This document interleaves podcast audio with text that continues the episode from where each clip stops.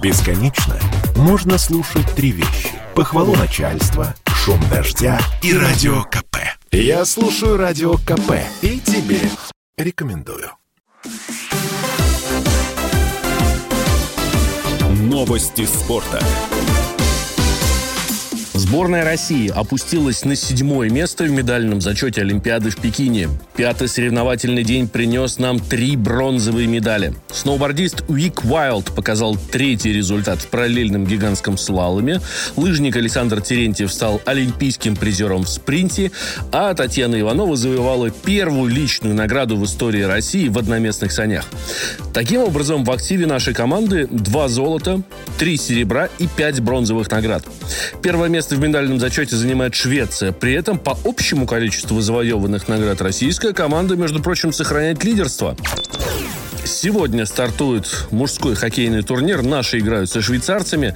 Играть будут аж до 20 февраля, а участие в этом турнире принимают 12 сборных команд. Две трети россиян уверены, что наша сборная в общем медальном зачете на зимней Олимпиаде в Пекине окажется более успешной, чем на играх 2018 года, когда спортсмены по этому показателю заняли аж 13 место. Такие данные опроса приводит Интерфакс. Что касается интереса к зимней Олимпиаде, то следит за спортивными состязаниями каждый второй. Среди сограждан старше 60 лет эта доля вообще составляет 68%.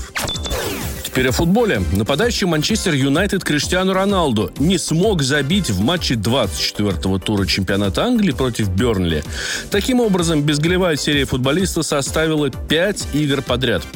Встреча, прошедшая во вторник, завершилась со счетом 1-1. Роналду не попал в стартовый состав и вышел на поле только на 68-й минуте, заменив Эдисона Кавани. В последний раз 37-летний португалец забивал в матче 20-го тура против того же самого Бернли. Пять матчей без забитых мячей – самая длинная голевая засуха Роналду за последние 10 лет.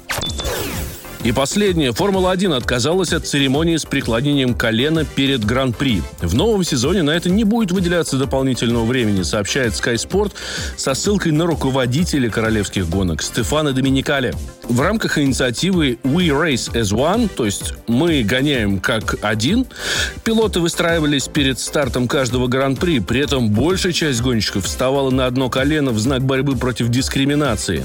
Теперь Акция не предусмотрена в расписании уикенда, хотя пилотам и не запрещено самостоятельно выражать свою позицию, вставая на колено. Новый сезон Формулы-1 начинается в Бахрейне уже совсем скоро, 18-20 марта. С вами был Валентин Алфимов. Больше спортивных новостей читайте на сайте sportkp.ru Новости спорта.